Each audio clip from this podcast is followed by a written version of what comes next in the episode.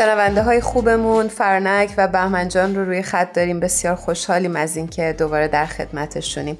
درود میفرستم دوستان. منم درود و سلام میگم به هر دوی شما و خوشحالم که صدای شما رو دوباره در پادکست هفت میشنوم. درود سلام عزیزان.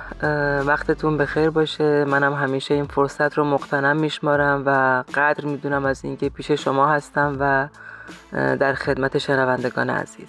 ایمان جان، هرانوش جان، فرانک جان سلام عرض می‌کنم خدمتتون. همچنین عرض سلام و ارادت دارم.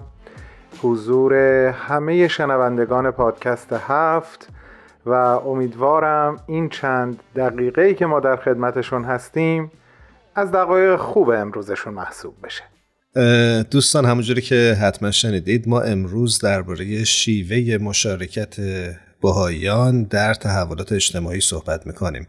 فرنک جان دوست دارم که بحث رو امروز با شما شروع بکنم و ازتون بپرسم که از دید شما بهاییان یا پیروان آین بهایی چطور به تحولات اجتماعی در محلی که زندگی می‌کنند کمک می‌کنن بله حتما ایمان جان. اتفاقا داشتم برنامه رو گوش می‌کردم و صحبت های بجا و شنیدنی پویا جان رو که خیلی برام جالب بود و این به فکرم اومد که حقیقتا از زمانی که دیانت باهایی ظهور کرد به واسطه اندیشش به واسطه تعالیم و آموزه هاش که در مورد صلح و اتحاد هست که در واقع روح عصر امروز هست و مردم دنیا همه همین رو می‌خوان. چرا؟ چون رسیدیم به مرحله ای از رشد عالم انسانی که صلح جهانی رو بفهمیم.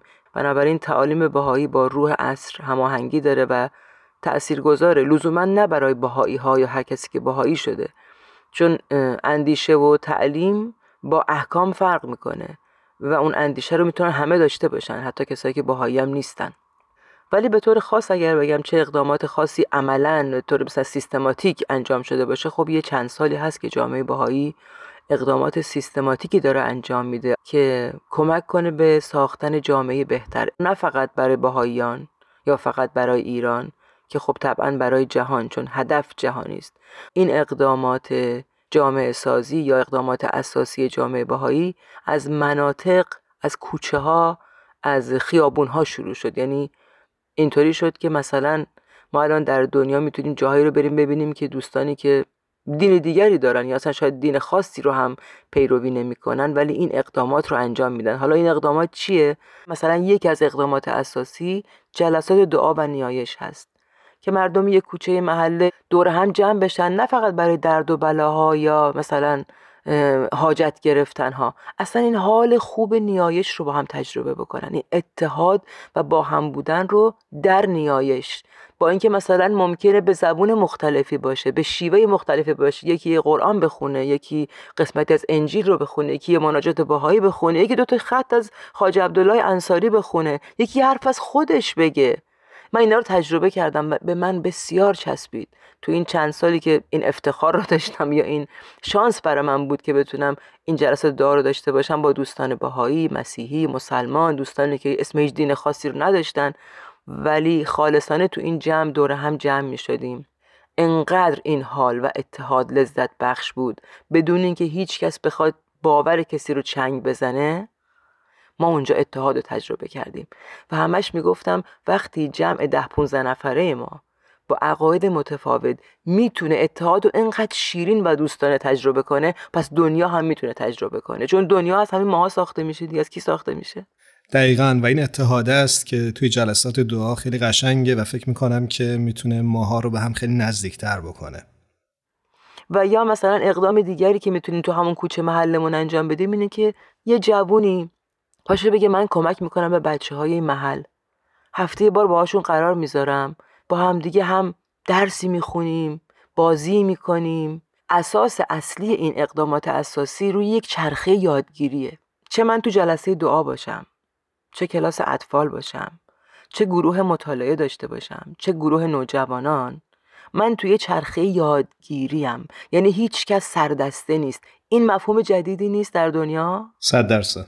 بهمن جان شما نظرتون چی هست در این رابطه؟ شما چی فکر می‌کنید؟ در بین صحبت فرانک جمله بود که من حقیقتا به قلبم نشست و تا به حال اونو نشنیده بودم. اون هم این بود که گفت به باورهای هم چنگ نمیندازیم و چقدر به نظر من این جمله هم شاعرانه بود و هم پرمفهوم. هر جا به هر شکلی که اقدامی به نفع بشر و بشریت شکل بگیره به نظر من بهاییان موظف هستند که همراه دیگر عزیزانشون حالا چه آشنا چه غیر آشنا چه هموطن چه غیر هموطن چه هم باور و هم عقیده چه متفاوت با اون مشارکت بکنند و دین خودشون رو هم به باورهای خودشون هم به انسانها ادا بکنند.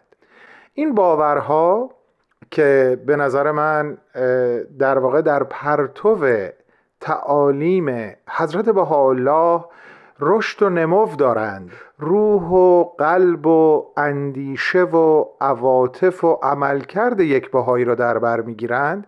یه شاخصه هایی دارند که به نظر من در هر عمل کردی یعنی قبل از هر عمل کردی در واقع موقع تصمیم گیری بسیار حائز اهمیت هستند. مثال می‌زنم براتون. وقتی یک باهایی مجموعه فعالیتی رو ببینه اقدام اجتماعی رو ببینه که نکات مثبتی درش وجود داره اما به شرافت ذاتی انسان اونجوری که باید و شاید معتقد نباشه به نظر من یک بهایی اونجا کاری نداره که انجام بده. به دلیل اینکه یک بهایی معتقده که انسان یک معدنیه که پر از احجار کریمه یا همون جواهرات قیمتیه. ببین هر نگاه دیگه که انسان رو از چنین اوجی که حضرت بهاءالله براش تعریف می‌کنه پایینتر ببینه خب طبعا جایی برای فعالیت نیست. دقیقا. اون مجموعه اقداماتی که ملیتی رو بر ملل دیگه. قومیتی رو بر اقوام دیگه نژادی رو بر نژادهای دیگه دینی رو بر ادیان دیگه رجحان بده طبعا با اصول باورهای یک بهایی در مقایرت آشکاره. اون جایی که زنان رو در جایگاهی پایینتر از مردان بدونه اگر کودکان و نوجوانان رو کسانی ببینه که باید با تحکیم و تحکم به اونها چیز یاد داد. این خیلی متفاوته. با نگاهی که آین بهایی و بهاییان نسبت به کودکان و نوجوانان دارن که در واقع باز برمیگردیم به همون تعریف انسان که باید اونچه که در وجود خودشون از طرف خالق مهربان به ودیعه گذاشته شده کمکش کنیم تا به منصه ظهور برسه. خیلی وقتا به خودم میگم بهمن تو اگر به عنوان یک بهایی می‌خوای اقدامی انجام بدی این رو هم باید بپذیری که بی صدا بودنش تو رو ناامید نکنه. فکر نکنی حتما باید شنیده بشه حتما باید دیده بشه تحسین بشه کاری که داری انجام میدی. نه خیلی وقتها در کمال بی صدایی در کمال فروتنی یک اقدام بسیار مهم انجام میشه. پیرو همین عقیده پیرو همین باور و یک همچین یادآوری که من مدام به خودم می‌کنم شعری رو نوشتم چند روز پیش اتفاقا تا به امروز آخرین شعر من هست آخرین سروده من محسوب میشه. گفتم پایان صحبتام اون رو براتون بخونم خیلی هم کوتاه فقط چند خط هست. با کمال میل خوشحال میشیم بشنویم. در این شعر میگم نجوای اشک بر خونابه گوش خراش خنج.